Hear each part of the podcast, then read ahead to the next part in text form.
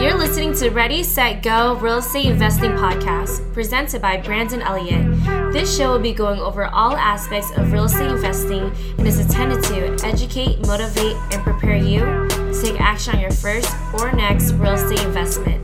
For more information, please visit BrandonElliottInvestments.com. Thank you for listening and enjoy.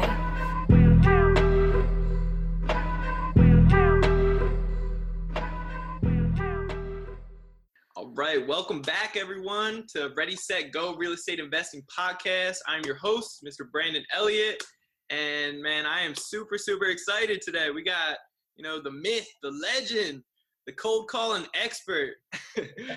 uh, you know, man, you've done over 500 transactions and over 400 million deals, dollars in, in deals in, in the last, you know, a few years, I'm guessing.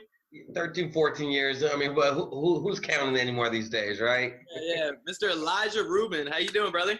Hey, salute to you, Brandon. I'm doing good, doing good. I appreciate the opportunity, sir. Appreciate the opportunity locking with all your people here. Of course, man. I, I, appreciate you coming out and you know taking out some of your time out of your day to to knock this out and give back some value. I think it's awesome, man.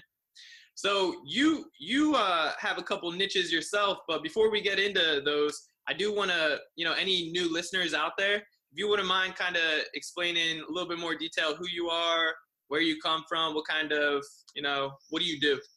Sure, sure. Um, like you said, um, my name is Elijah I. Rubin. I'm your guy, Elijah I. No, um, no, honestly, I've uh, I'm 50% Jewish. I'm 50% Trinidadian, 100% entrepreneur, 100% a real estate investor. You know, um, I was always good at closing. I've been doing sales since I was like 13, 14 years old. And now, fast forward, I'm 34 years old now. So I have over 20 years of just real life experiences. I probably got hung up on uh, probably over 10,000 times. I made over 100,000 phone calls, knocked on over a thousand doors, over 13 years of real estate experiences. And I learned a lot more from my losses and my setbacks than any of my wins. Mm. And um, over the course of time, I just really learned that um, yes, doing deals are important, but helping others along the journey, impacting others, helping other people, um, basically send the send the elevator down when you reach certain levels, send the elevator down for the next person. So I'm really big on just uh, providing value, adding back value, and just really kind of share people, and let people know that I know superpower, I'm no superhuman, but I can do it, they can do it, and making it very tangible, easy to be done. Of course, man. Yeah, I love that. I love I love where your heart's at. You know, constantly trying to give back and uh, you know improve other people's situations. That's awesome, man. So let's talk about some deals. You know, what do you, you so you, your main focus is wholesaling, correct?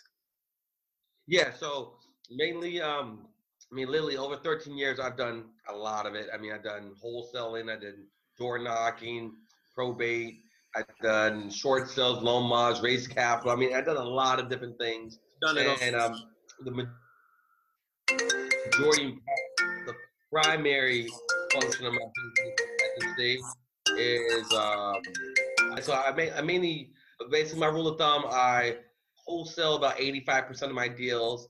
I flip 10% of them and keep the other 5%. You know, and so and, that, and that, that bio is a little outdated. So by now, like 13 years now, like we're close to about 750 uh, deals completed over 250 million dollars worth of transactions. I did not make 250 million. I did not want any of your viewers asking for a loan. All right, all right. This is uh, say, but I have not made that type of funds. However, I, I've created that economy around me. I have impact. I've seen investors do very well. I've been able to do very well and help other people too. Um, I've really focused a lot on my father's a probate attorney, so I do probate deals. I do a lot of city violation. Um, and then one of my main niches that a lot of very few people could do um, I specialize in fire damage investments. And so those like the main three. When it comes to single family world, I do that. I kind of go out and use the same type of structure. My rule of thumb: if people run from it, I like to run towards it.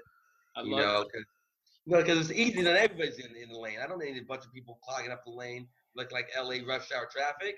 Yeah. You know, that that um Nebraska 3 a.m. Nobody's in my lane. All I mean, to myself. That's what I want. Those type of feelings. So, I'm I'm segueing doing the more commercial deals there, do more land developments, doing some um, other apartment complex plays. I mean, I buy urgency and free and clear. I don't really buy houses and property. I buy urgency and free and clear. Those are like my favorite words. And the more I can do of that, the better I'm going to be able to create wealth for myself, for my family, and for my loved ones around me. Yeah, man, I love that. So you're definitely targeting, you know, motivated sellers. And I do want to talk about fire damage for a second because that is something that, just like you said, you know, people typically run away from.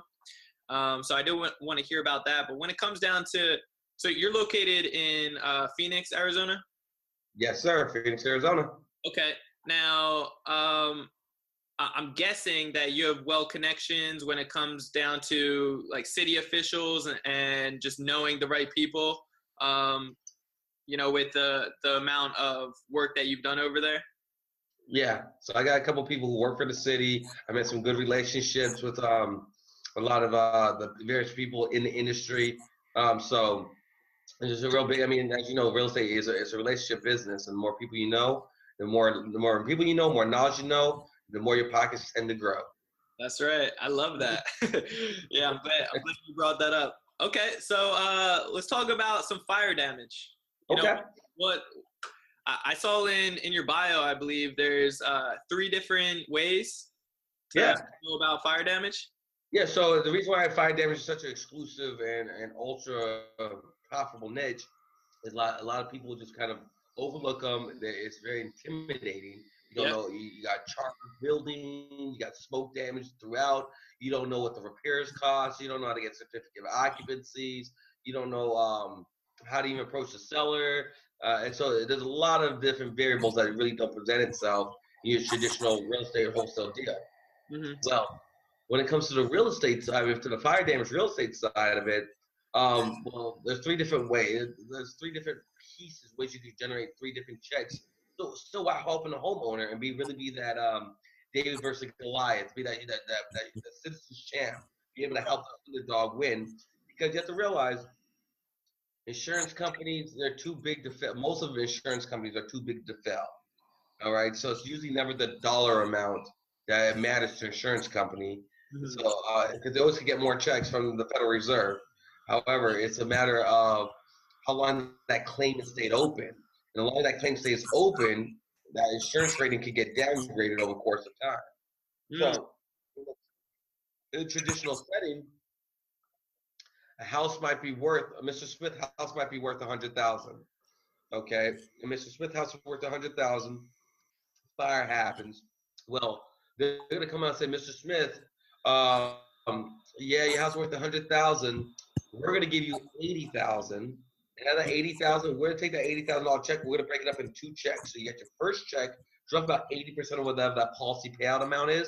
It's about sixty thousand in this scenario and you're to keep that second check, which is called your depreciation. That second check of depreciation is about twenty thousand dollars, and they keep that second check for depreciation so that you only get that paid out on that if you repair it, you rebuild it, you, all your contractor receipts, you're able to um, call them, and they come out and verify all the repairs are done. Once all the repairs are done, then they go ahead and give you your check that has been finalized. Okay. Well, 35% of most homeowners don't rebuild. Yeah. I mean, you have to realize it. I mean, it's a tough experience. The average homeowner, we ask question? Yeah. So, I mean, you have to do the work and then show the receipt to be able to get that compensated, or are, are some of these homeowners actually getting a check up front to redo the work and then they're just running off with the check and then not, you know, delaying the maintenance? Very good question. And and so there's those are two separate checks. So you have your first check where you get 80%, they give that to you up front. Okay, okay. You can rebuild. You can start rebuilding if you want to. You can go and blow it. You don't have to do anything. It's your check. Yeah. Then you had a second check of that depreciation check. They only pay that to you if you rebuild it. Gotcha. So okay. They know they know most homeowners aren't going to rebuild it, and so they don't have to pay it out. What's that? That keeps more profit on the cut for for their shareholders. Yeah. Remember, the fiduciary responsibility is not to you, the policyholder, it's to the shareholders who pay who's raising the capital for that insurance company. Of course. So so, so back to the scenario. So Mr. Smith has to choose. He has the two checks on eighty thousand and twenty thousand, total eighty thousand. So he takes that. So you have to realize most of these people are shell shocked. They're in tough situation. They don't know what's going on. So they are going to be living in a hotel or in some temporary housing of some sort. So their number, you have to realize they just want their life to go back to normalcy. Yeah. We're, we're real estate investors. We get it. We get it. We understand the, the game. Well, a lot of these people are teachers, doctors, homeowners, homemakers. You know, they're not. They don't know contractors or how to get a hold of it. They got work tomorrow. All right, so they, so they, the, the pressure, the stress, the world stress doesn't stop. Like, oh, your house on fire. Okay, we'll hold off on bills for a couple of weeks for you. No, it doesn't work like that. Yeah. Still do. So, I'm able to approach them and say, hey, Mr. Smith, well, not only can I buy your house for cash, so you don't have to rebuild it, you don't have to worry about it, uh, paying it, because these people are going to put fences around your your building. Yep. Why would those fences go around the building? They're spending your insurance money. You just don't realize it usually. So your money's already being spent for you. Don't realize it. The board up company's going to come and board up the windows. Somebody has to pay for that. They're not doing that on the house. Yeah. So that's all being spent. And homeowners don't realize it. And if they don't do it, then they'll have to do it. And if they don't do it, then the city's going to start violating, giving city violations. So that all gets boarded up. I'm able to approach them. Smith, let me buy the house. And so, Mr. Smith, not only can I help you find a new house, that's one potential check I could generate. I'm gonna buy your current house so I can either fix it, flip it, wholesale it, rent it. Then this is where the secret sauce starts coming in. That first check they got, that 80, that first check of 80%, Yeah. I'm gonna bring my my private uh, my private fiduciary uh, negotiator with me, and he's going to negotiate as a citizen advocate with the insurance company. Say, hold on a second. 80% of the time, insurance companies only give you 80% of the money that's owed to you. Yeah. But because you've been paying them month after month, year after year, you just feel like they're your parents. They said go to timeout. You don't ask, you just go to timeout. But that's not the way it works. It's a contract. They have to obligate to the terms of the contract. So he's going to look at your, he's going to look at what's called your declaration pages, Yep. be able to see what your insurance policy limits are. You have code upgrades. You have living expenses. Are there, are there content coverage? There's a lot of different coverages you're able to verify. Then he's going to do this thing called the Xactimate. The insurance company has Xactimate. That tells them exactly what they're deeming as damage, how much they uh, basically allocate for that repairs, and how much do they justify paying you out. Once we're able to see that versus what the coverage is versus what he sees, he's able to quickly see that you're underpaying the client. So he's going to go to him and say, "Hey, yes, State Farm, I understand you want to pay the client out eighty thousand. However, if you look at your appraisal, the appraisal might be hundred and ten thousand dollar value. However, the cost of build approach, the cost of build approach might be one hundred and fifty thousand. Mm. And most homeowners, they don't even know how to look for the appraisal value, let alone cost of build approach, or how does that play into the negotiation. Yeah. They don't even know any of that stuff. Of course. So, so you're able to say like, hey, my my public adjuster is going to say, hold on a second, you owe my client um you're not eighty thousand, you owe him another sixty thousand, and Okay. so we put the other sixty thousand dollars, and if you don't pay us the sixty thousand dollars. This is how we justify it. Here's the averages. This is what you shorted them. This is what the average is. This is how we come to our cost. If you don't uh, go ahead and pay them out on this, we're going to litigate this. And Mm-hmm. remember what you said, only one of five family members even uses a, a, a claim adjuster. Yeah. So they're like, they'd rather just pay it out and make it up on other poor suckers who aren't even going to question them. So that extra 60000 that gets paid out. So they keep 100% of the first check. So they already made 60000 on the first check. We're going to go ahead and get him additional 60000 Well, my claim adjuster, he keeps 50% of any new money he finds. Any new money he finds, he keeps 50% of it. They get 50% more money than they didn't think was coming to him to begin with. And I keep 50% of what he captures. Okay. So, and so, so the client is able to make an extra thirty thousand dollars. We're able to split fifteen thousand apiece. Win-win. Now, another check involved. Remember we talked about that depreciation check, that second check. Yep. Well, if they sold the house and they're really not going to do anything with that uh, with that depreciation check, so they're going to usually walk away from that. Well, this walk away from money is pretty anti-Semitic to me. All right, so all right, we're not just walk away from money. All right, so we Creativity here. like my yarmulke tilt and you put the yarmulke back on. So I make sure that I'm able to keep. Um, I want to be able to take his. Um, so we we have him assign that to us as part of the deal. We have him assign it with along with the contract that claim to us. Where we're gonna rebuild it anyways, we're gonna restore it anyways. We're gonna be, we're able to show contract receipts and everything for it. We give them ten percent of the net profits, three to nine months down the road once it's all done. okay. So, uh, and, and remember, if the first check is off, the second check is off. So my claim adjuster is able to go back and readjust the first claim. He's gonna be able to do the second claim too. So let's recap what just happened. I love it. I'm able to help Mr. Smith find another house. One yep. check. I'm able to help Mr. Smith get a higher first initial insurance claim because they shorted him on what's called a supplemental claim review. Second check. I'm going to give Mr. Ch- I'm going to have Mr. Smith assign that depreciation check to me. I'm going to give him 10% down the road. Third check, and I'm going to buy the house, wholesale it, flip it. Fourth check. Mm. All while I'm helping the client get more, deal with less hassle, make more money without any of the heartache or burn or heartburn to it. That's yeah. ultimate win-win. Four checks on one property. I'm making rich area money in the hood with these yeah. properties. Because I saw this, I'm like, perfect. yeah, that's great. I mean, that that's really leveraging, you know, one deal to the extreme. That's awesome. I love it. oh, dreidel! You got to dreidel the you got to dreidel the deal. Yeah, that's right. okay. Well, when when I first um you know when I saw you originally on social media and in the beginning of this conversation, I introduced you as you know the uh, cold calling expert. You know, yeah. that, that's exactly how I see you when I see you on social media because you're consistently on it. You know, just being persistent every every night, just killing it. Yeah. So, uh, if you wouldn't mind just giving a little bit of background and detail into into that category, you know, what are you doing? Sure. Absolutely. Um, like I said, I probably worked at. I mean, my first sales position was probably when I was five years old.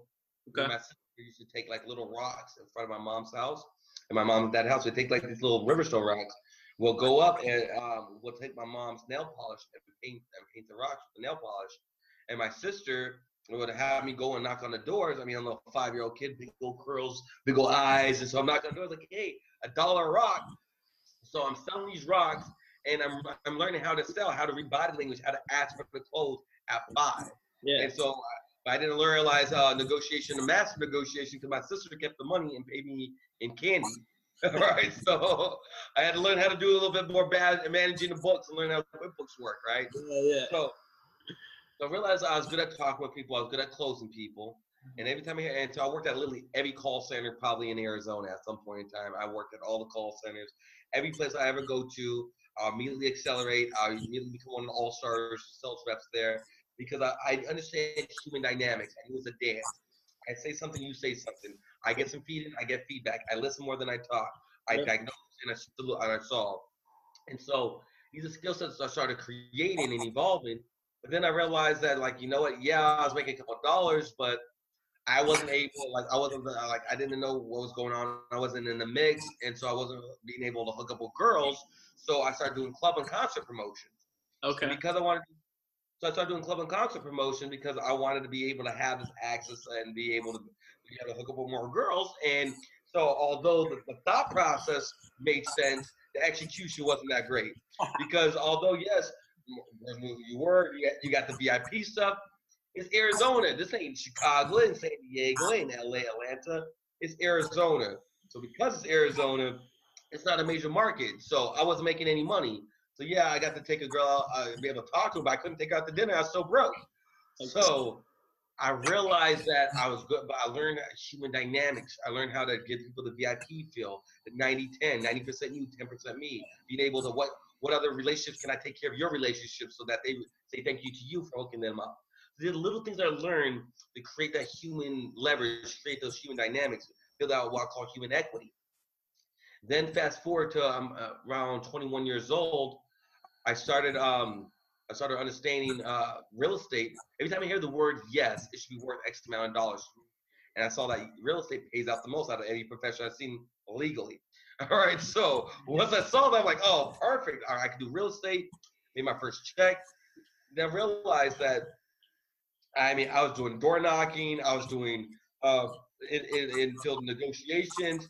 I started making phone calls. But then once I realized I could touch more people and bring back my old skill sets on the phone, I could touch more people. It's a numbers game. So doing that for the last probably decade plus, and probably about a year ago, one of my main acquisition managers, uh, he, I, am really training him so that he can start making offers, so he can free me up to start doing more commercial deals, so I don't touch the single family side. And so as we're calling, he's hearing me negotiating. He's hearing me like things I'm saying are like off the wall. Like, how do you say these things? Like, bro, like you have a superpower. You have a gift. Like, not only is it educating, it's entertaining, and you're closing deals. It looks like it's fun. I'm like, no, this is what I do. Like I put I put some instrumentals on in the background, make sure I do my pre-call affirmation, get the environment right, because I I understand that they're gonna sense if my energy is off. They're gonna they're gonna they can hear somebody smile through the phone. You can see if if they are negative. You can feel it. So I Yeah. never want that to be felt. Yeah. So I started doing these calls, and he's like, Elijah, please let me just do one of these Facebook live. Let me do this live so people can see like what I see. I'm telling you, you you get a big following. You don't even say what you do. Like a lot of people want this. Yeah. All right, man, fine. So I finally do it. and Wow, he was right. So I see people like were reaching out to me all over the country, like, whoa, like also on Monday and Wednesdays at 5:30 Arizona time, I have um, on my Elijah I Rubin, my public page, I make these live Facebook calls where I'm I'm doing live negotiation calls. I'm calling live people. I'm getting hung up on people cursing at me. How dare you give me these low offers? And what's resonating with people is my vulnerability Yep. and the fact that I make it okay to be rejected. I'm putting my rejection on blast in front of everybody, show that I don't disintegrate. you know, I'm still here for the next call. I'm able to shrug, I'm able to shrug it off. And so now I created this group called Consistent Closing. And these are because I started seeing that people start reaching out to me, not just for the real estate aspect of it, but for the pure sales ability, the Okay. rapport building, the NLP, the um the the the compliance checks, the back end tie downs, all these little things I was doing that I just I just unconsciously just take for granted. I just do. Yeah. I started realizing that a lot of people started seeing it in different industries. So I created the Facebook group Consistent Closing, where I'm um, where I'm able to kind of give people community, where I'm able to pour into them, feed into them, give them tips, techniques, do live calls, live recordings, let them see direct interviews I do myself, and it's really been having a really good impact so far. I love it. Yeah. You know, just for me personally, uh, just my feedback on it. How when I started like recognizing what you're doing and seeing it consistently, that that's what really stood out the most to me. The consistency and just you know perseverance of just constantly doing it all the time. And I was like, you know, th- this guy's he's a he's serious. He's not playing around. Like he he's a hustler. He's really into this real estate stuff. So I started checking you out more, and I was like, okay. So you know, I definitely kudos to you for leading by example and um, you know being being a closer because that's what it comes down to. I feel like a lot of people that either struggle when it comes down to cold calling or doing door knocking, they don't acknowledge that it really comes down to you know you got you got a short time like 10 seconds or less to really entertain that other person and it's really about entertaining to put on a show act goofy you know act crazy and uh, and get their Mhm. attention but brighten up their day to eventually get them to open up to to be able to know like and trust you to feel that mm-hmm. comfortability and then so you can solve their problems so oh, I, I think it, I think it's awesome Yeah, no, Brandon, I think you hit some good elements there, man. Like, because I think what happens is a lot of people like what made what made Michael Jordan so powerful is that not, not only is like one of the best basketball players ever lived, Ever. not only he put in tremendous work time. I mean, he put in a lot of practice every day on the court, putting time in his mental court. Yeah. So before he even got on the court, he knew if you double team me, I'm gonna I'm gonna I'm gonna ball step, I'm gonna pat, I'm gonna swing to the left, and then I'm cut. He had every play already thought through, so he already lived it. So by the time he's in game, the muscle memory kicks in. He knows, all right, if the double team comes to this side, what I'm gonna do. If you just keep, if you if you guard me straight up, this is what I'm gonna do. If you if you guard me back up, I'll pull up. So he had all these different scenarios in his mind, pre-thought, pre-planned, ready to execute. Right when it came down to it, he was able to execute. That created confidence. Well, what I feel is a big problem is a lot of people don't have confidence to Yeah. go ahead and knock on the door. Be able, what am I gonna say? How am I supposed to entertain them? I'm not even entertaining. What's gonna happen? I, am not, I'm not outgoing. It doesn't matter because at the end of the day, you want to marry your client. You want to match them. You want to match their tonality, mirror them. So if the, sometimes me talking so quickly, it, that hurts me. Sometimes I have to slow my speech down. I have to match what they're Yeah, saying. level it out. You want to level it out, and at the end of the day, you want them to connect. And and, and, and if you're if you're willing to take the loss, I'm always willing to take the loss up front to gain the win. Yep. So it's always going to be my fault. I'm always going to let the client save face. If my phone hung up, if they hung up on me, is it wasn't your phone? Is my phone? I'm sorry. Let me call you right back. Um, you know, I'm sorry. You know what? You weren't running late. I was running behind, saying that five minutes at the door. that's my fault. Um, and then I want to let them know, like, hey, you know what? And this is a good one I used to use, especially on the phone back when I started. So it's a little free tip, a little free pro tip for you, for you here, right? One I used to say, especially when you're on when, you're on the phone, especially if you don't know what to say at first. Simple when you, when you have to, you're, already starting some basic rapport building. Hey, your name, how's it going? You're like, you, you know what? You know what, Brandon? You know why you're gonna like me so much? Why? Well, it's easy to like people who like you first, right? Mm. Right. Well, I already like you, so that means you're gonna like me. See, I already know I like you already. So let me ask you. Now, see, you did very little talking, but you agreed with it. By you agreeing with it, yep. I already told you it's easy to like people who like you first. And exactly. seeing I already like you, therefore you're gonna like me. So I just I'm forcing a friendship on you. Yeah. I already like you. I never had a choice. Yeah, I, I that's good. like little things you're able to do. Like when you get in, it's all about building the rapport. People don't care what you know until they know how much you care. That's right. right? And so if you're able to find, so I'm looking at, uh, so when I'm talking on the phone, I'm asking about weather, I'm asking about where they're doing, I'm asking about sports. I'm finding something to build a common ground on. I need a baseline to build from. Yeah. And it, when, right when I walk in the house, I'm talking about the flooring, I'm talking about the pictures, I'm talking about the car, I'm talking about the if they have Christmas lights still out. I want something to build rapport on. Has nothing to do with my ass. Has nothing to do with my body. And I'm lurking. I'm I'm just looking at any moment. What can I do to add value first? Can I referral? Is your back hurting? I got a good masseuse I want to send you to. Yeah. Let me use my massage. Let, let me use my uh, mobile my mobile detail guy. Let me get your car clean for you.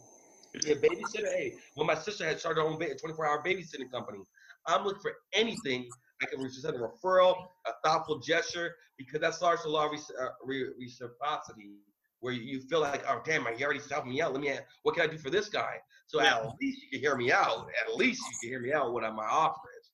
So, so let me ask you, when when it comes down to serving that other person and helping them out one way or the other, um, are, are you after like a lead maybe falls through or um, or even maybe possibly works out? Are you sending them anything like a gift or anything or getting them like a card just be like hey you know a picture of you something like that to make for sure. And it's powerful because you want those referrals. And so yeah. there's a little advanced nlp technique i do on the real estate side um, so two parts. So first let me answer your question and i'll share the technique with you. Okay. Um, so what you want to do is um, i highly recommend uh, those who don't use it get with somebody who does send out cards. Send so out I mean, hands down. I mean, yes, a couple more dollars more, but I don't have time to remember everybody's name.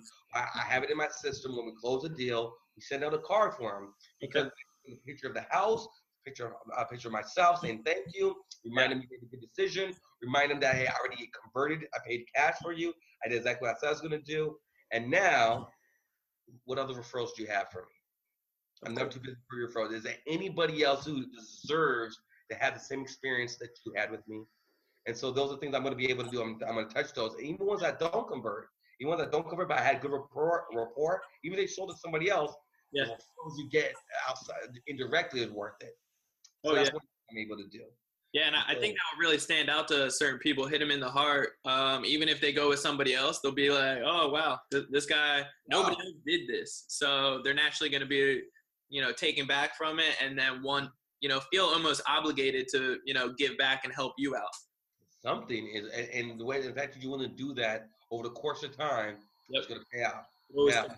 Get your name out, your personal branding too. That's great.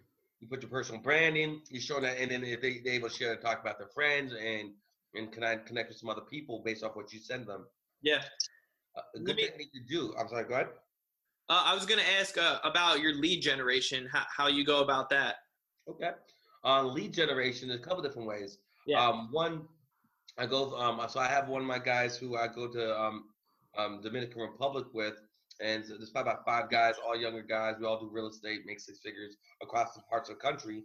We okay. meet one place once a year. We build a, a, mastermind. Well, one of the guys there is he's like a lead broker. So I get a little I get a little heads up because he know he's selling leads to everybody in the country. So he knows which ones are converting right now in, in real time marketing. Now was that working two years ago? So like one one good uh, one good lead source is um, um, no sales transfers. So when when so when, a deed transfers as uh, title, but there's no there's no sales transaction, there's no dollar amount given, you know that's a quiet inheritance property, or that's a partnership dissolving, or a, divol- a divorce decree uh, dissolving. Okay. So there's a one way that most investors aren't used to searching for to find ways to locate those inherited properties. what is that's that? like- called? It's called a no sales transfer. Okay.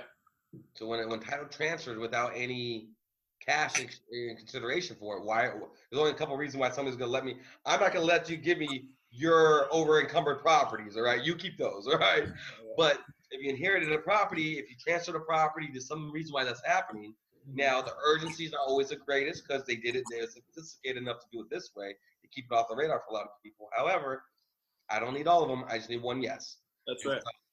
So, the- so I guess we leave that way. Then another, and then other ways is um, on the city violation side. City violations of public notice. I have our VAs pull up the county recorder's no- notice, and they scrub it for uh, equity, make sure at least fifty percent equity, and I create my own organic list of city violation leads. Okay. So that's one way of doing lead source. And then I do a lot of relationship building. I mean, I got a lot of people reach out for me from the Facebook Live call, my live negotiation calls. Yeah. We just responded in other, um, just answering questions, being helpful, being knowledgeable online. Yeah. Then in the fire damage space, I uh, I used to do these things called um, exclusive dinners. And what I'll do, I'll have uh, so basically I'll have four board up company guys. I have four fencing companies, four insurance agents, four firefighters.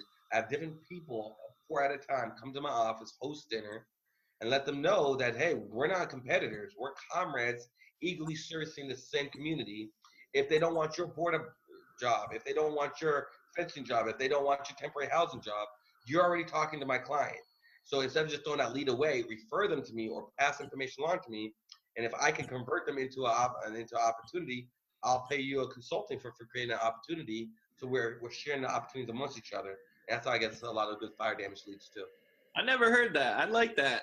So how, how do you how do you, you how often do you actually um, put on a dinner like that? At least once a month. We try to do at least once a month. I mean, in the last couple months, I've been slacking. I can't lie. I've been slacking the last couple months. But usually we do like once a month. Get pay for a little cater. And Okay. it, it costs 150 bucks one night. Get some decent food, so you look like you you can afford to pay a referral fee. Uh, um, and then simply, I mean, the thing outside the box. Let them know we're, we're servicing the same community. Yes, like so. There's more than enough business for amongst all of us. Yes, you, you, these people aren't your. Yes, they're in the same industry with you. But you guys should utilize each other and refer each other business. And if if if the clients can't utilize any of your services, most likely they could use mine. Yeah, I like because you, I mean, you, you- you take a girl out to dinner, she at least owes you at least a, a, a talk, a, talk a, a long hug at night or something. I mean, so you want you want to reciprocate it. You, know, you want to be able to bless them in front, take the loss up front, take the L up front to get the W on the back end. That's right. I like that. Okay. Um, now, have you ever used any like bandit signs or um, or like Facebook ads, um, SEO, anything like that? So in the fire damage world, I could not break the SEO pay per click. I, I have not broke it just yet. I have not broke that cracked that code yet. It's been very Okay. hard. Yeah. Uh, in the regular real estate space, um, we're, we're, we are doing some um, some SEOing for, for the probate world. Yeah. My father, because probate attorney. Yep. Um, however, I mean, probably about two years ago, um, for for probably for like a solid five years, I was putting out five thousand bandit signs a year. I was I was pumping them, and so I was Yeah. getting Not playing games. deals. Yeah, I was getting good deals out of them, but the cost of getting them created, putting them out. Well, I looked at the deals. I was making more revenue for my cold calling and for my personal relationships, and those both essentially for free. So now I don't do mailers. I put out very few bandit signs. It's mostly personal relationships, online um, activity, and um, cold calling. Okay. Now, when it comes to putting out bandit signs in the past, how often would you do that? And um, I mean, would it go? What would it say on it? So a couple of different ones. Um, so I, I would I was putting out roughly about 200 bandit signs a week. Okay. out, and I wasn't putting it myself. I, I leveraged my mind, not my hands. All right, definitely not like that. I ain't doing none of that. I'm allergic to uh, manual labor. All right. um, so I would um, so we'll put out we pay cash like we pay so we do some of the same we pay cash houses, but what I'll do is um, we'll put some like we buy fire damage properties, Mhm. and so uh, all the writings in um, black on a white background, coroplast, black writing with a red house. So Okay. I read them pop a little bit, so I, I got some really good response from there. Um, I put some of them in Spanish. My uh, my operation director um, is uh, fully uh, fully uh, linguistics in Spanish and English. Yeah. We put some of those out, and then I'll just pick certain um, areas off the freeways near Fry's, near Lowe's, where where I want I want contractors, I want people got in over their heads. We put some out around the op- where people did auctions. Yep. people stuck with some properties. Um, we put some around bail bonds, bail bondsman's locations. Yeah. uh, shops. So we're real strategic where we have them at, and then we just continuously put them out there week after week after week. Consistency. I love it. And and you did you know you you touched on something that uh i feel like is so so important especially when it comes down to somebody first starting off. When i just even a couple just a couple years ago until i, I really got into the uh, full entrepreneur you know i've always been an entrepreneur. I just didn't know what it was. I, I didn't know what it was called. And then once i i, I found out about mastermind groups and um and just you know expanding your yourself um you know I, I- just didn't know the power of building relationships but it is so so so important i would i just want to stress it out to any any newbies out there that are getting started you know like there, there's this famous saying you, you know your net worth is your or your network is your net worth Yep. So it, it's so extremely important because whoever you know um, could be, you know, once they know what you do and you have that good relationship, that good rapport built with them, then, uh, you know, the leads will start coming in and you guys can serve each other and, and it's just a win-win for everybody. So I definitely want to encourage that, something that you touched on. Um, let's talk about your first deal. What did that look like? Oh man, first deal. Um, um, definitely. I definitely. I'm gonna have a first. I just want to hit one more point on that relationship. course, Please. um, because I think that's a very underrated commodity, especially Yeah. starting out. You don't got a lot of money. Yeah. You don't even know if the shit's gonna. Uh, pardon me, the stuff's gonna work. You know, say you don't even know. You're not sure. So you're going to be more reluctant to put out a 10,000 mail mailer campaign or stop 15,000 on bandit signs. And so your relationship, right? What do you have right in your Rolodex? Look at the people. I mean, seven what's the seven degrees of separation? Yeah. I mean, so now now I've put my I up my levels where my circle uh, of, of influence, the, the character of people around me now, has completely changed from five years ago. Oh, Like, my friends, of old homies, stuff. I like we see each other. We talk to each other maybe once or twice a year now. yeah. And the new circle, of people are all about leveling up, and so really big piece of that is always when you're going into every relationship, every new relationship, what's in it for them, and how can I help them meet their need. Mm. And if you operate and be willing, that's part of taking the L up front. I'm okay. When we go out to dinner, I'm I'm I'm getting the check first. You guys get the next one. Because by me saying to get one, that's intending us having the next one together. Yeah. You know, hey, at least I'm willing to cover the check. So I'm not that broke. You know what I'm saying? But being willing to do that, you're you're creating that intrinsic value. People need food, water, and compliments. Give them out, give them out as much. I mean, be sincere with it. But I'm saying, give as many compliments as you can. I mean, I mean, the other thing about people are so bent on tearing each other down, on giving uh, a sad face or frown like, or I mean, people. These are what most people are bent around. Versus, hey, I'm eager, looking for what. Why can I do to compliment you? Well, that's a nice shirt, Brandon. You know that red brings up your brings up your eyes, buddy. I mean, Yeah. He's like, oh, well, well, well thank you. well, I picked this up myself. so I just I, I highly recommend your circles that you have right now. A, let people know what you want. This is what I'm looking to do. I'm, I'm looking to become a real estate investor. I'm just starting out. I want. I'm, I'm eager to make phone calls, put an extra effort to get my first deal. I'm willing to give up a, uh, a big piece of the pie to, to, to really increase my my learning IQ. Yeah. And by by approaching this, what I'm looking to do, what I'm able to do, I'm able to help chase down leads. I'll make phone calls. I'll drive for dollars. I'll get you lunch. I'll get you coffee. I'll wash your car. I'm going above and beyond. Let them know there's no ego here. That's right. I'm rather have results over. I'd rather have results over rewards. That's right. Rewards without results. Yeah. So, do you want to share that with them? To be able to just give them some tangible, all right, how to go with the relationships I have now. What can I do to start cultivating those right now. Once a week, take one person out to lunch, one person out to coffee. And when you stay consistent, and you know, at first you weren't actually doing the Facebook lives, perhaps, but mm-hmm. you know, once you get out there and start showing people what you're doing, and you stay consistent doing it, then everybody knows. Like your circle of influence, they already know what you're doing. So you constantly reaching out to them, asking how I can serve you. They're already, you know, most people don't stay consistent. Mm-hmm. So when they see that you are being consistent, they're naturally going to look up to you anyway and, and give you the respect that you deserve. So it, it, it naturally creates that relationship of a win-win.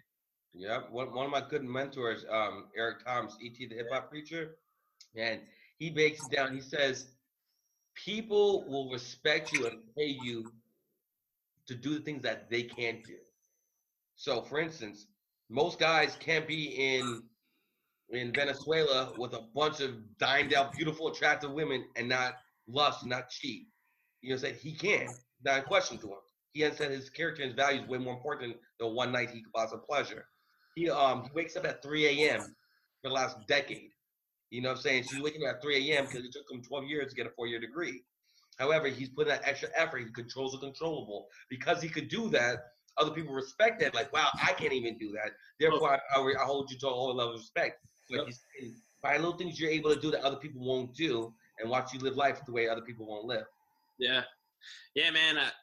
ET is uh, somebody that I definitely look up to. You got to hook that up one of these days. For sure, man. For sure. He's the truth, man. Like I said, yeah. and you know what's crazy too? Kind of like what you're doing too. Your vibe attracts your tribe. Yeah. You know what I'm saying? And you put out this energy, put out, hey, I want to, I want to power out, I want to bless out, I want to use my platform to power and give other people a chance to let, uh, bring them to the world. That's, right. that, that's powerful. That's good. I mean, that, that karma, that ripple effect you're creating, Brandon. This is good what you're doing, man. And the fact that you've only been at this three, four years, I mean, so you're just now getting started, you know, so you're just now rolling up your sleeves. So I'm very excited to see what you're going to be able to do here in the near future.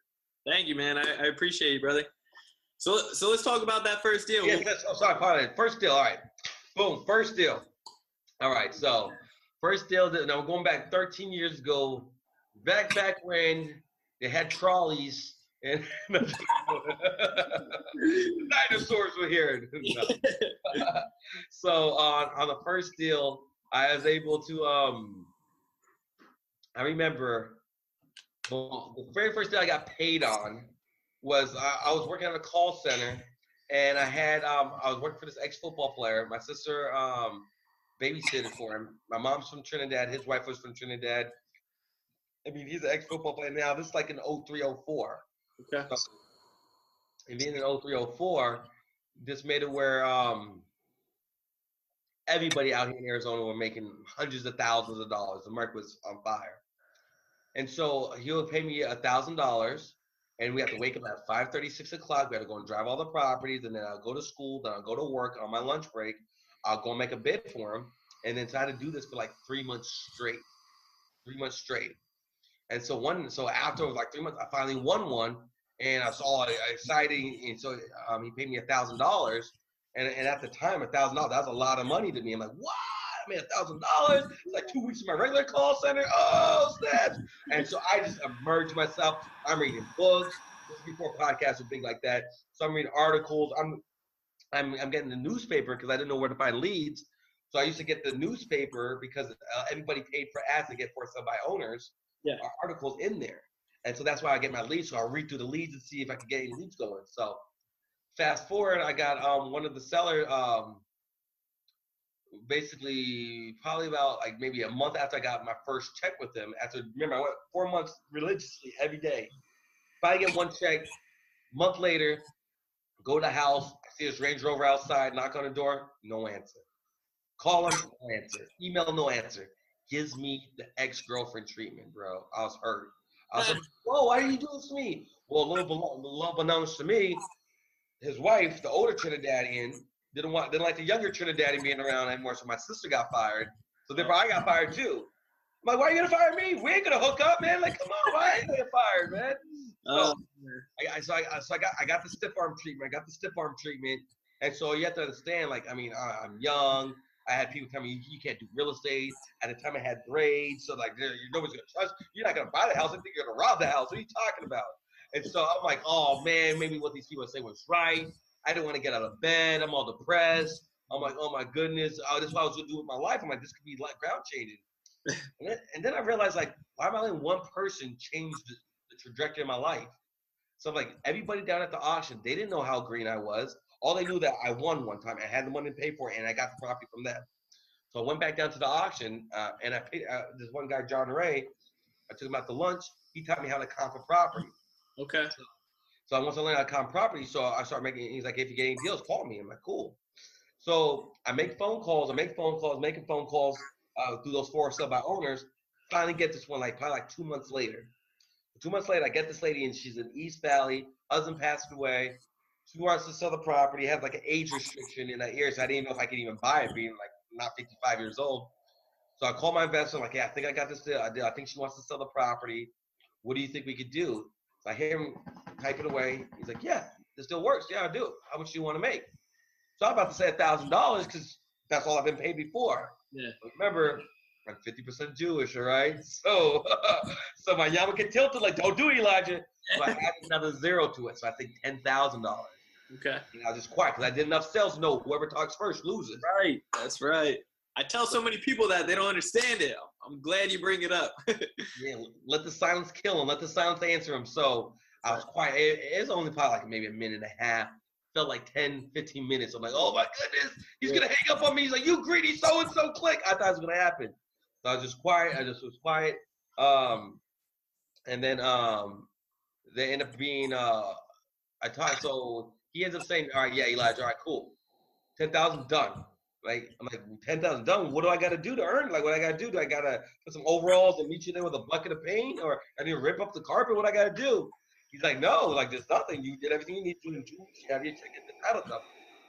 So fast forward, I go um two weeks later, just like he said, he's like the check's ready. I go down, pick up the check. I go and get the check, and it's, I look at the check, and like this is the first time I ever see a check of this big size with my name on it yeah. thousand dollar. Holy crap! So I'm driving. I'm driving my white 1997 Toyota Camry. I'm driving. Um, driving to the bank to cash this bad boy. Then I get to the stop sign.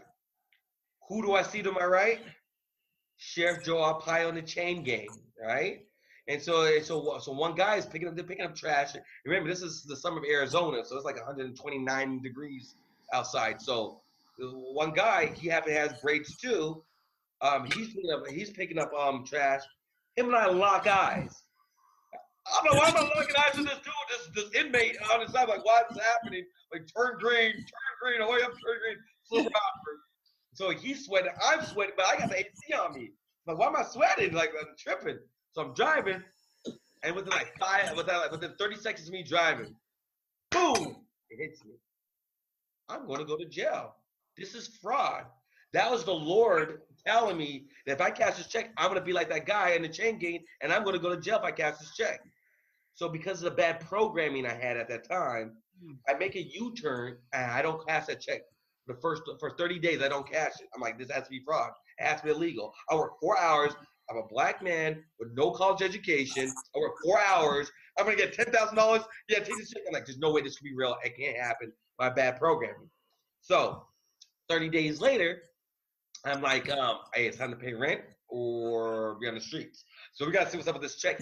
And I thought it through. The insurance, I mean, the title company gave me this check. So and they they have more money than I do, so they had to be caught up in the fraud too. So they have to have attorneys. They have to represent me too. That's my logic at the time to cash the check, right? Okay. So I go in there, I go in there and cash the check. So I, I go in there, I take my check in there, and right when I walk in, I see that you know you got the security guards inside. I'm like, I was about to run out there first. I'm like, no, relax. The insurance company, they got attorneys. I mean, the title company have the attorneys. So I give the teller my check. She does one of these on me, like, this is the biggest check you ever had, huh? I'm like, yeah. So she's like, hold on a second, I gotta go and talk to the manager. I want to tell him, no, don't go to the manager. So the manager, um, the manager comes back. Um, he's like, Mr. Rubin. And my heart stopped for a second. I didn't know if it was gonna go really bad or really bad or really good. Mr. Rubin, you know you deal with fraud, right? I thought that's what was gonna say something. Like, Mr. Rubin, how would you like your money? Oh, my heart, like, oh my goodness, like I want 10 stacks of uh, dollar bill. I want 1,000 stacks, 10 of them. I want the money envelopes. I'm gonna put the money in. So I put the money in, boom, take all 10 of money envelopes. I drop one and pick one up. I get to my car. I get in my car. I put the ten stacks in the front seat. I put I put the seatbelt over it. I put the air conditioner on it I don't want it to I want it to melt. And I remember Brandon turning the music up as I start slamming my uh, driving wheel. The sense of accomplishment, the sense of freedom, the sense of that I will never have to work for somebody again. The liberation feel. I felt chains being broken off me. I, I will never have to worry about my family. Will never have to go to work uh, again. I'm gonna retire my family, my sister, my cousins. They won't have to worry about struggling ever again because I'm able to turn a conversation into a cashier's check out of thin air. If I can do this once, I can do it a hundred more times. I love it. That's my first deal. That's good, man. I love it. That's a powerful story. I, I really love that. Yeah, I almost talked myself out of the cash now. I I almost got rid of the check thinking I was gonna go to jail. That's hilarious. So when it comes down to you know some learning curves o- over the past years, all these transactions that you've been a part of, I mean, what there's got to be some learning curve somewhere in there. lots of them, lots of them. I did. I, so I only did a couple years of uh, actual real college, but I got I got my PhD in the School of Hard Knocks. All right. Oh man, I learned. Um, I mean, there's so many, so many lessons. I mean, one of the first big lessons I learned is, um, especially starting out, you don't need partners. You don't need partners. All right. I thought I need a partners. I'm not the most organized person in the world, and I don't want to. I don't want to drive for dollars for hours and knock on doors by myself. So I want some friends. My grandfather gave me a good piece of advice. Go ahead. Do do you recommend though for somebody first starting out if they don't have necessarily the education like you went to the auction and and you got schooled a little bit by by doing the smart move by taking somebody out that was experienced um, to to lunch or coffee and uh, and picking their brain getting them to give you a little bit of tools um, Sure. to be able to get relationships, build knowledge, partner up on deals, partner up on marketing, but Yeah. don't have business partners. don't have business partners okay You don't need business partners because my grandfather, my, my Jewish grandfather gave me a really good piece of advice because one of my first business partners, um, he like him and I were we went to elementary school together. Yeah. Jewish guy too, so him and I used to sew candy together. We used to fix lead pencils, so I knew he's a hustler from way back then. Uh-huh. However, we lost contact and we reconnected when I got into real estate again, like ten years later.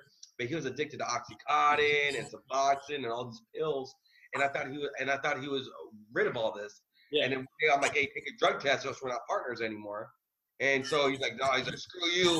And next thing you know it, I, I come to the office, lights shut off. You sold fifteen thousand of our bank account. You took the security deposit, like almost cru- almost crumpled me during that time. And my grandfather gave me a good piece of advice.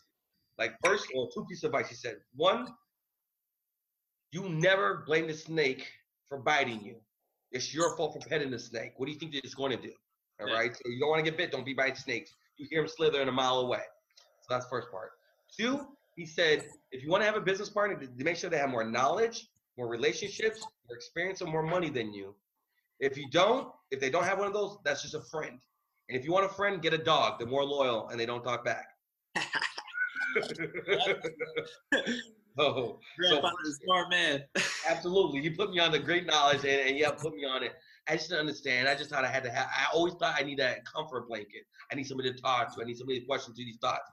Pay a mentor. Pay a mentor a flat fee, a thousand dollars a month to mentor you and talk to your thoughts, but you don't have to give them fifty percent of your profits. Yeah. You know, because it, that, that that definitely set me back for sure. So, so as far as uh, real estate goes, I, I know you're definitely a, a self. Um, you know, you're you're very big into self development and mentorship coaches. Uh, you know, who do you use for? Do you have a real estate kind of mentor or coach that you look up Oh, to? Absolutely, absolutely, and and that's another good part. Um, be humble, be willing to serve. Servitude, attitude of servitude will get you very far. Be Yes. willing to serve your way. That's one thing I learned from ET. Serve your way to the top. Yeah. Servant leadership. That's good. Serve leadership. I mean, Greg Reid, he gives, he, I mean, he, he gives out his real phone number. He's like, "How can I serve you?" Like, who that? You're a millionaire, bro. What are you talking about? I should be asking you, "How can I serve you?" You're talking about and sending real context, connecting immediately with people.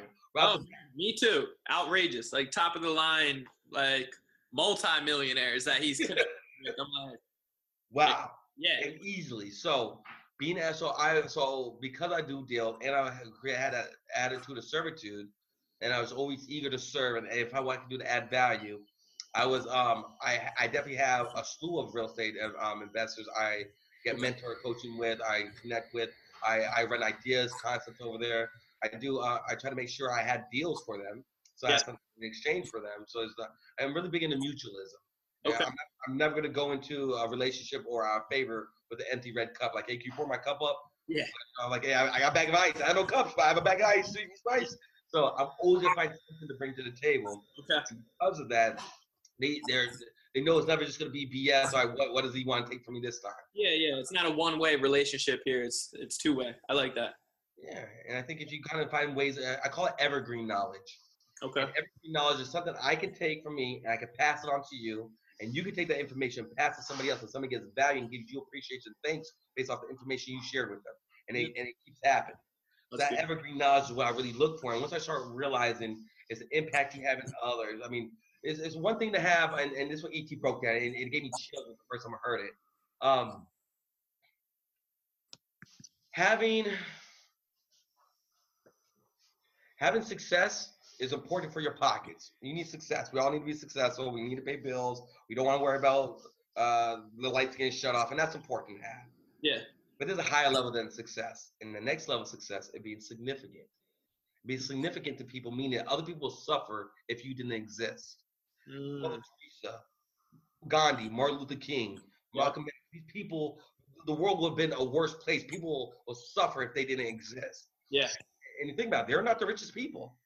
But however, but they're rich with relationships. That so if, if, if Jesus, if somebody like yeah, Jesus didn't have uh, silk, silk shirts, but if you need a shirt, people take it right off the shirt, right off the back, and give it to Yeah. Impact and value created consistently without ever asking for anything. That's right. Type of wealth I want to create. Okay. So what are, what kind of deals are you working on right now? So some deals I'm working on right now. Um, doing like I said, doing more city violations, doing more land deals, um, get into more land developments because I really wanted to start doing bigger six-figure check deals. I Okay. mean, I'm, I'm happy for 10,000, 20, 30,000 dollar deals. Happy for those, but I want to do more wealth creation because after doing 750 deals, I don't want to do another 150 more deals. Yeah, yeah. I'd rather do a third of the deals and make double the money. Of course. Yeah. Right, but I didn't understand. I didn't have that shift. I always thought I could work harder, just work harder, and do more deals, and that's cool to have if you don't have anything. Yeah. I'd rather work smarter I- I- and then work harder, be more efficient with Okay. it. So, like, so right now I have um, I have a 2.3 acre land development deal that's C3 zoned. Two years ago, I had it locked up for like 700 and like 50,000. Well, calling through cash buyers, I was able to get it um, back down to around 590,000. Okay. And so now I'm getting some of these. So I'm just setting. I'm so I'm teeing up some deals and building up my relationship with builders and developers because I have the ability to go and get these deals out the mud. I don't need anybody. Go, I'll go and get it out myself and bring some value to the table. And I had one of them. I, I was telling you about the guys in um in the, in the Dominican Republic who I do our mastermind with. Yes. One of my guys, he had one deal he did. It's a land development. Now, he's in North Carolina. He's in North Carolina. He got this deal for the lady wanted two hundred thousand. He got it for a hundred thousand. Negotiated it down. Two two acres. He sends um he takes uh, about fifty thousand dollars and gets some new um basically engineering done, engineering and, and, and as well as getting some architectural plans done and permits done to build 16 units on there. And so he changed the zoning of it, gets the permits built in in four place, and um, he's just gonna put he's just gonna put on the market for 200,000, try to make 30, 40 grand back. Well, he's part of this group called Collective Genius, and that's where you pay like twenty five thousand dollars a year, and you go to like once a quarter, and you- you're on but nothing but pleasure doing nothing but six figure plus deals. Yeah, yeah. What are you doing? No, no, listen for two hundred thousand. Listen for four hundred thousand. So he listens it. He listens to him. Listens for four hundred thousand. Three months later, he gets a builder to pay him three hundred seventy-five thousand. Pays off his note, clears a hundred and sixty thousand dollar check in one deal without building it, all in one deal. Woo. So those deals, are, and that's that's and that's very commonly being done. Yeah, yeah. That's out there. Okay. Out there. So you want to start getting into that area. Okay. So th- those I like are the I'm working on. I'm working my way to doing that and buy more buy and holds, um, just so I can build up my cash flow. Because if the rule of thumb is you want to do kind of what you're doing, you're thinking wealth creation. You're not just thinking transactions. You're thinking wealth creation, and because um, the rule of thumb, you want to keep 10% of all the deals you do. Yeah. And so if I had 75 homes right now, we'll be doing this conversation on my island somewhere. All right. yeah, get that mailbox money. Okay, nice. So, um, really quickly because we are running out of time a little bit. Um, but but I do want to talk about when it comes down to financing some of your deals. You know how are, you're just being the middleman in between, and like how, how does how do you structure that? Sure. So a couple different ways you can do it. Um, certain deals, I'll just I'll just assign my contract and just make cash directly from there. Okay. So I'll, that's about my rule of thumb. Anytime I make over ten thousand dollars, I always do a double close. Yeah. Just because I, I literally have people get up and walk out of escrow, like see how much money you count, how much money you're making, and I, that's so much. Although their number was okay until they saw how much you're making, then it's not okay. And so I always do a double close. And so those ones, I have private relationship. Being half Jewish, I have access to a lot of private capital, and so um, and I, and because I have a good track record, I'm a, I'm good money, and so I don't lose money on deals. And so a lot of times I'll pair the end buyer up with the hard money, and so I have the deal and the hard money. I let them know, hey, put 30% down, what your cash on cash return will look like. So I'll pair some of the hard money for them. A lot of times I'll bring in uh, money partners to JV with me on deals. Okay. Other times I'll use my own cash if I have to. And other times I'll do seller financing where I'll come in with 5% down, 5% interest on a five year balloon, five, five, and five, and, and be able to pick up deals that way too. Okay, nice. So, uh, I mean, what, what does the future hold for you? So the future holds for me. Um, I'm really excited. I'm working on this uh, mastering close, this master closing course right now. Okay. Because I got a lot of people from my consistent closing group on Facebook Live um, who's really liking these these the live negotiation calls I do on okay. 5:30 on Mondays and Wednesdays. And so they're telling me about this. So I'm taking a lot of knowledge I, I acquired over 20 years, and I'm creating this um, this course where people are able to not only build rapport, build relationships, close, walk through the sequences, use some of my closing techniques, use some of my embedded commands, use some of the things I've used that made me success, that they're able to do this themselves, take a test, and give them that information. So that's we're still still a couple months away from releasing it, but we're putting it out there. Woo, that's good, man. That's exciting. You also have an ebook out as well, right? Yeah, exactly. So and all your all all of Brandon's viewers here on the podcast, um, if you guys are, I'm that's my free gift. Um, I have it on Amazon for fifty dollars. However, if you guys go to my Facebook group, consistently closing, um, you put in the about section, you put your email in there, you get my you get my pre-call affirmations. I, I do these pre-call before I get on the calls. I have my affirmations, as well as my ebook, Mastering the Art of the No, how to navigate through six six no's without flinching. Oh, I love it, man. That's great. Yeah, so we'll put it in the links as well for the show notes, um, just so they can get easy access to that. But um, how, how can people reach out to you? Sure. So by all means, you guys can always reach out to me on my um in on my public page is Elijah I Rubin on Facebook, Elijah on regular Facebook.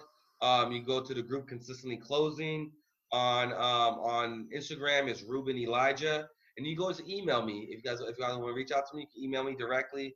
My email address and also put in the link too for him. Um, is Elijah E L I J A H at win W I I N. So that's two I's, one N. W I I N L L C dot com. Elijah at wiinllc dot com. And you can email me directly. Woo, I love it. Cool. So, do you have any like final words that you would um, kind of give out to any newbie out there that, that's just getting started, or you know, trying to get to that next level in real estate? For sure, for sure. Really big. You get what you give. There's no shortcuts. You know, like I said, I mean, I wake up at 4:30. I mean, religiously, I'm up. At, I'm at the gym at five o'clock, 5 a.m. But I don't make it into the office until nine because I'm building on myself. I'm building on what I'm putting in tremendous work on my personal development. Do my do my affirmations, do my visual my visualizations, do my breathing. I'm building on me because I know if I pour into me now, I'm gonna have so much more to pour into others. I love it. I really just think that you get what you give, and understand if if, if you shortchange it, it's gonna show. That's right. Yeah. Yeah, that that self, you know, that self-development and you time is so so important. And, you know, from my personal experience, anytime that you truly need something, whatever that something may be, just you know, whatever you have, just go out and give it. And I'm telling you, the karma, it always comes back tenfold. So it, that that mentality right there to have to give and give give then it always comes back and it does something it's something serious to to recognize and, and really get out there and, and practice it so yeah cool. and one last thing i think one last, uh, one last thing mind what you put in your brain right yeah. now I mean, what, what's it like in the morning? I don't like Why, right when I wake up. I may I start rattling off of everything I could grateful, possibly be grateful for. Mm. I mean, I'm rattling off as many things my mind can think before I even touch my phone. If I look at Facebook, if I find out what alerts came in, I'm just thinking. I'm just make sure because that's going to shock my attitude. Even if I even woke up negative, it's impossible to be negative being grateful for everything you've got. That's right. And then feed yourself with a mental deposit. Listen to ET. Listen to John C. Maxwell's. Listen to Jim Rohn's, Les Brown's. Feed your mind and, and don't and don't let a bunch of I mean don't don't feed it with the, the, the garbage that you hear on the radio. Don't I mean don't get me wrong.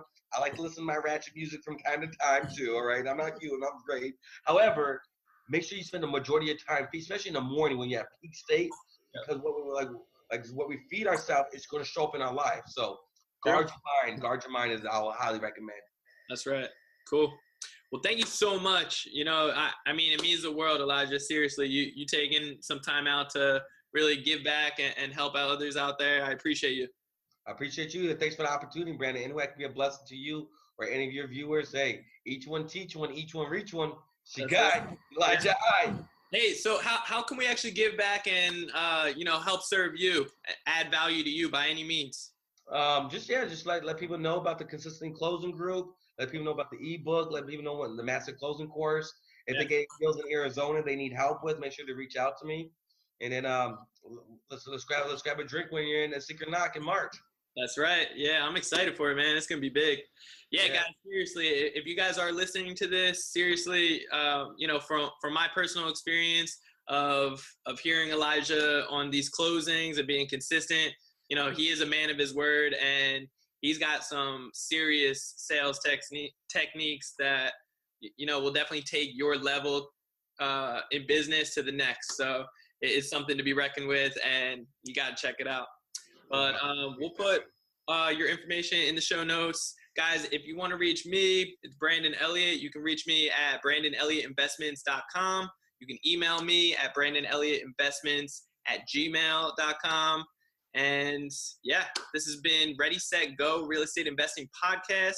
Till next time, guys, thank you so much for joining. If you could leave a review, uh, a comment, click like, love it, uh, throw it, you know, share it to all your friends and family, anybody out there that is interested in real estate investing to help cut their learning curve in half.